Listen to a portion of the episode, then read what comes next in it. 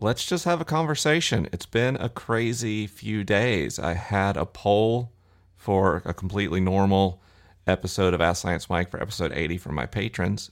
And then around the time the poll closed, Hurricane Hermine came into Tallahassee and kind of shut everything down. It's been a rough few days. I just got power back at my house. I was wondering if we would have a show at all this week.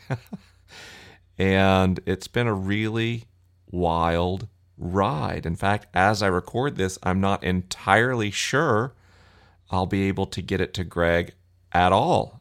so hopefully, you'll even hear this very minimal version of the podcast. And a couple of thoughts and observations just from where I'm at at this moment. I don't know if you've ever been through any kind of a natural disaster. This is not my first hurricane. This is not Tallahassee's first hurricane, but the last storm that had this kind of effect on this city was in 1985, Hurricane Kate. And if you've ever been to Tallahassee, um, you know our city is trees, more trees than city. It's more forest, really, than city. And it doesn't take much wind to cause a lot of disruption. So most of our city has been without power or internet, um, obviously, uh, since Thursday night. And I'm recording this on Saturday. And still, most of the city doesn't have power. We looked out, our neighborhood uh, has juice again. We've been eating de- dehydrated survival food out of uh, and boiling water on a camp stove. And uh, it's been about 90 degrees in our house. So if you hear snoring this week, it's because my dogs can finally rest and I don't have the heart to kick them out of the office. because they've been pretty freaked out uh, by all this and they're calm next to me. So I'm just going to let them sleep. And if they snore for once, I'm not going to make them leave uh, just to do the show. But it, it's kind of amazed me when, when things happen, there's this tension because, on the one hand, everyone kind of goes into panic mode and survival mode, and the traffic lights turn off, and every intersection is really scary because even though it should be a four way stop, some people charge through it people get aggressive at the few places you can get food or ice or gas. Some people don't have water at all. And in that kind of panic state, you really start to see how fragile a thing civilization is.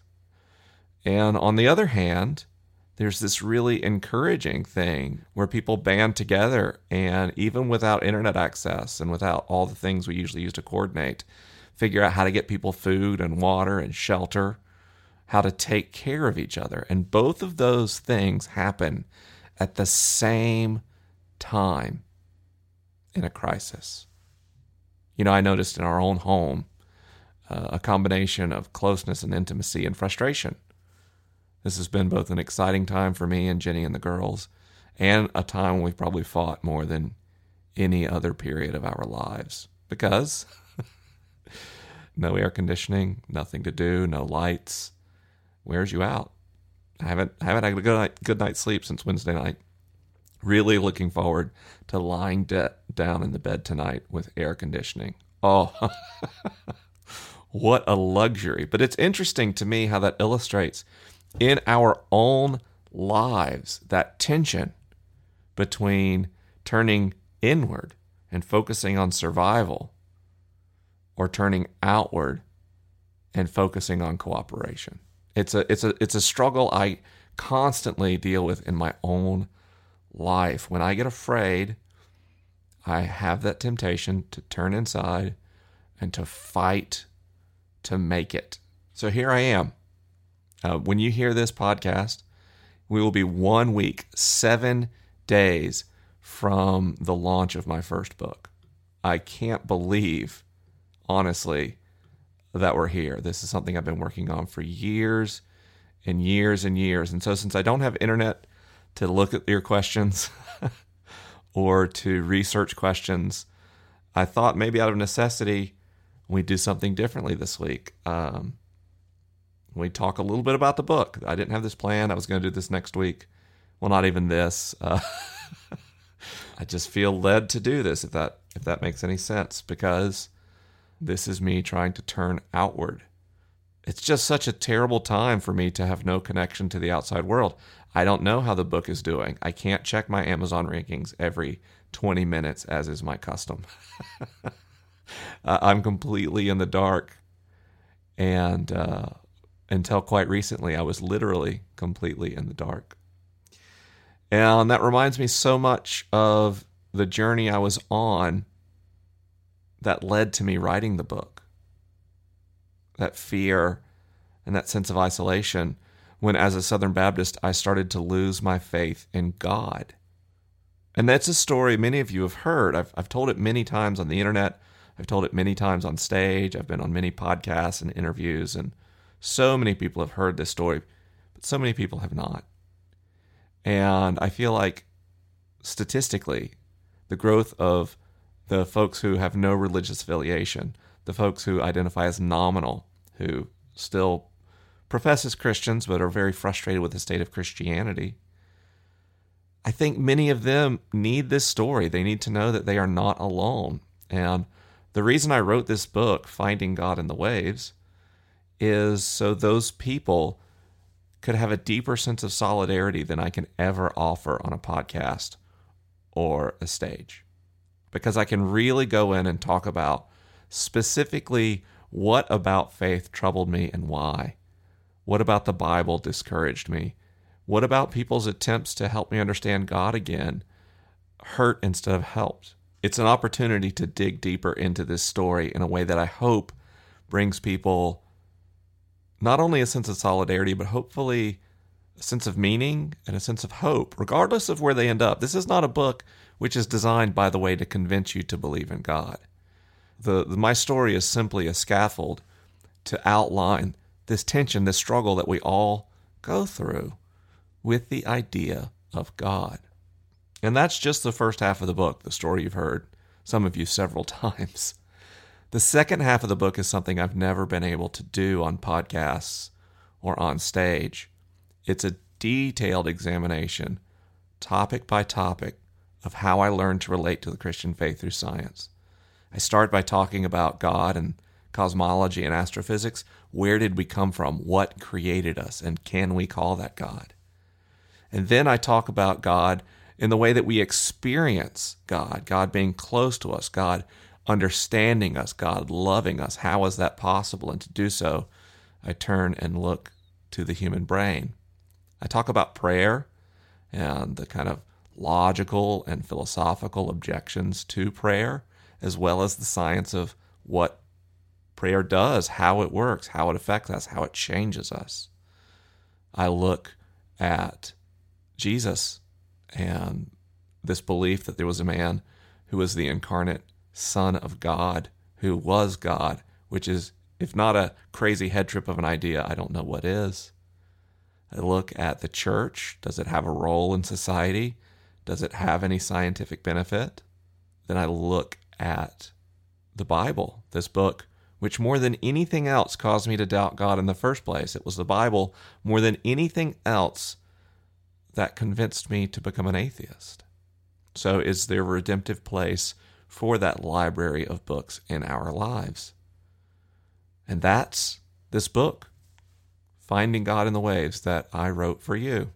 We've got one week left one week until the book launches. So if you'd like to get some of the pre order bonuses we've offered, a chance to talk to me on the phone one on one about the book, um, if you win, we're doing a sweepstakes there.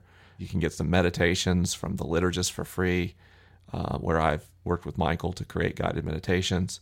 You can, uh, even if you pre order the book this week, instantly download the first chapter so you can start reading the book before it even arrives. You'd Be the first people in the world to start reading the book. And then those are pre-order bonuses. bonuses. Those go away uh, once the book comes out on September 13th.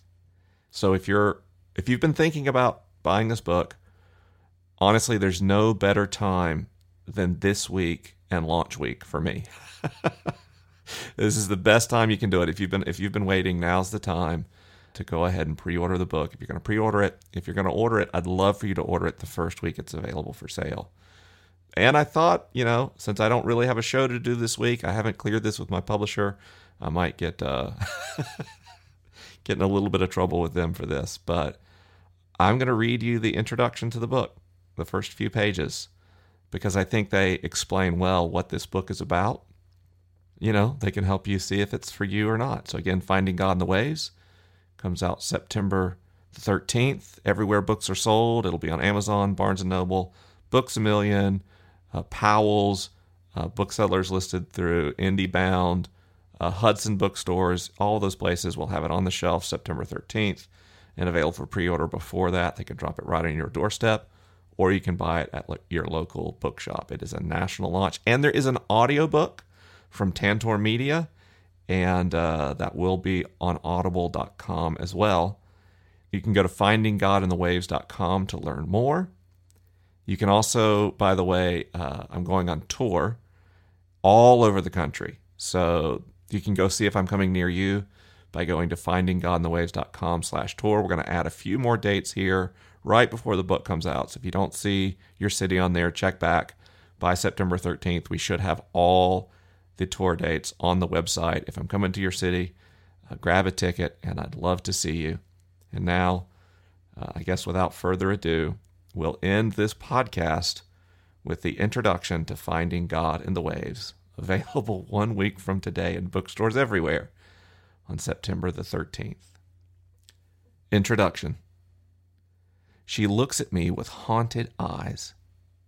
We're in a small church held in a hotel conference room in Texas, and I've been talking about God and the brain for almost an hour.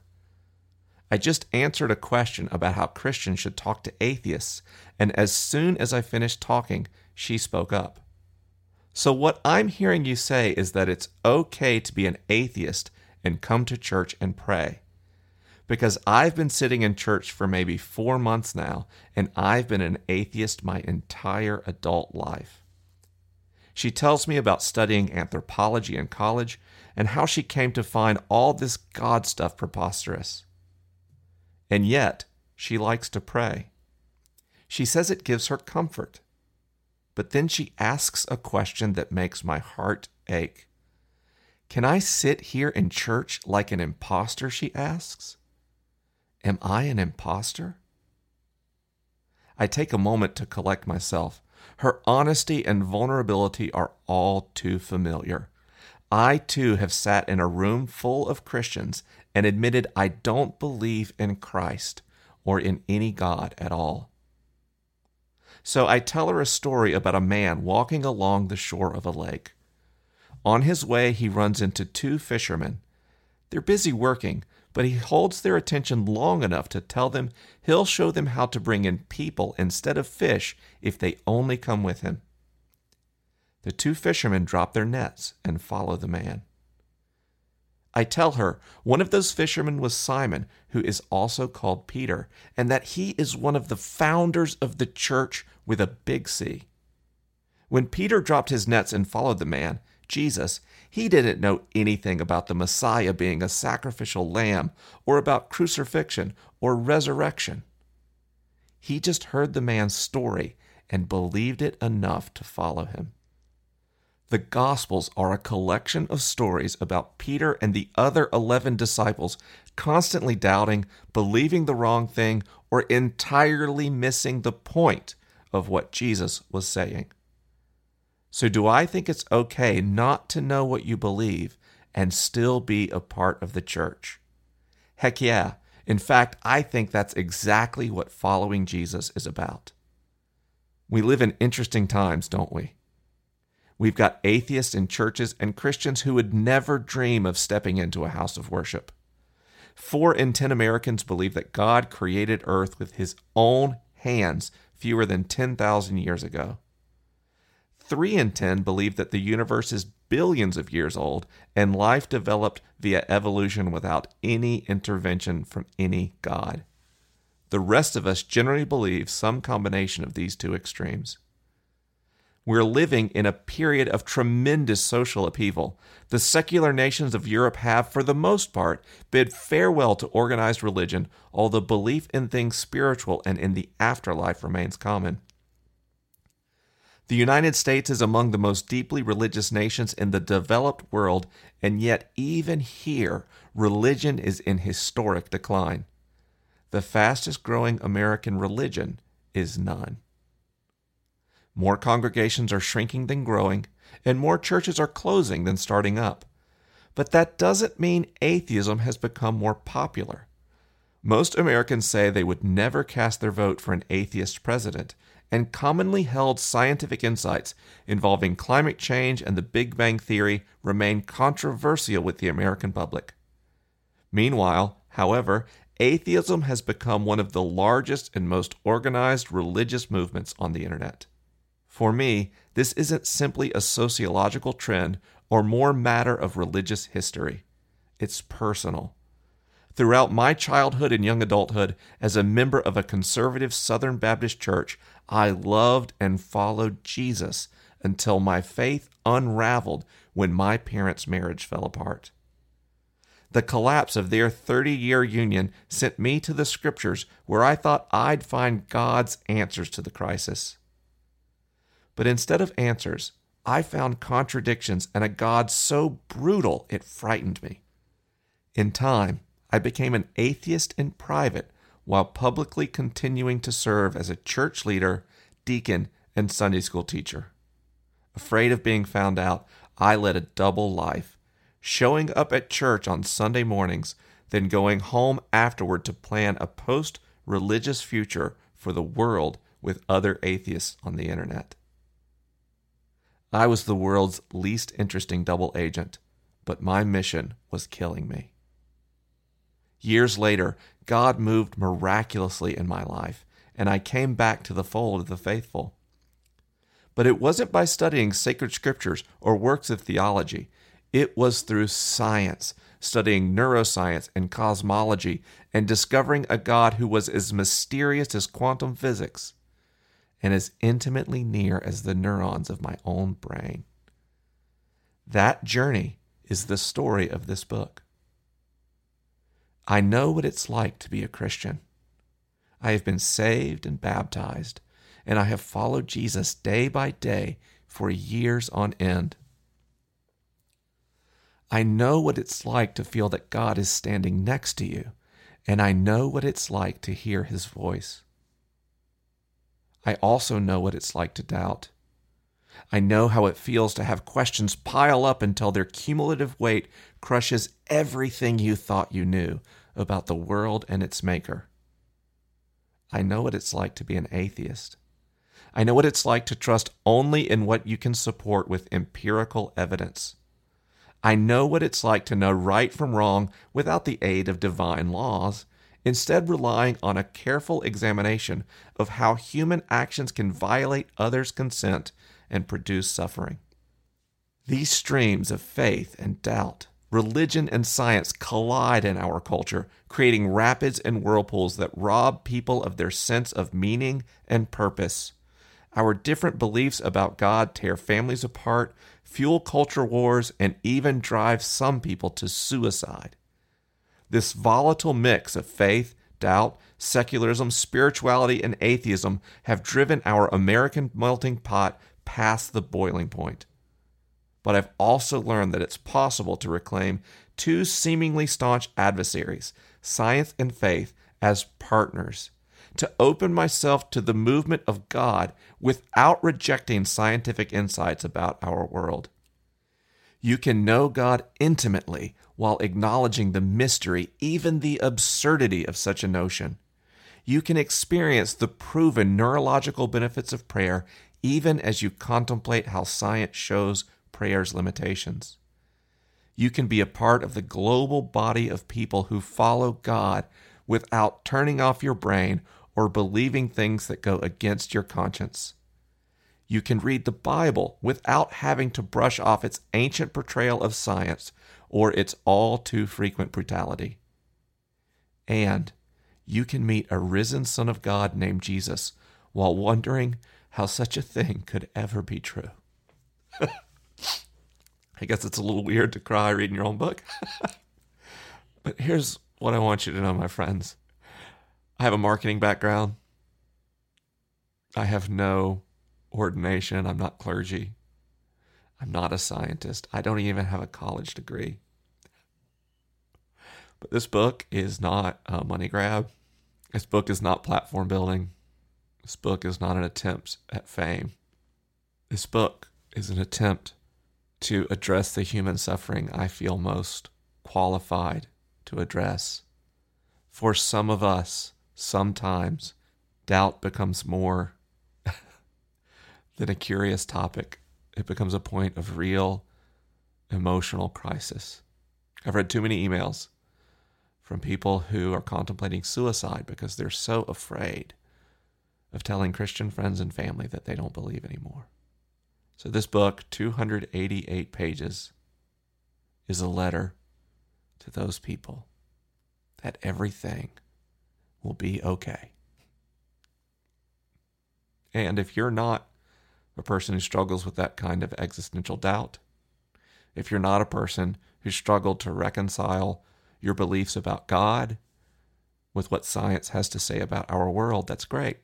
This book still may work for you because I also want this book to help create better conversations between people who are comfortable in their faith and people who are doubting.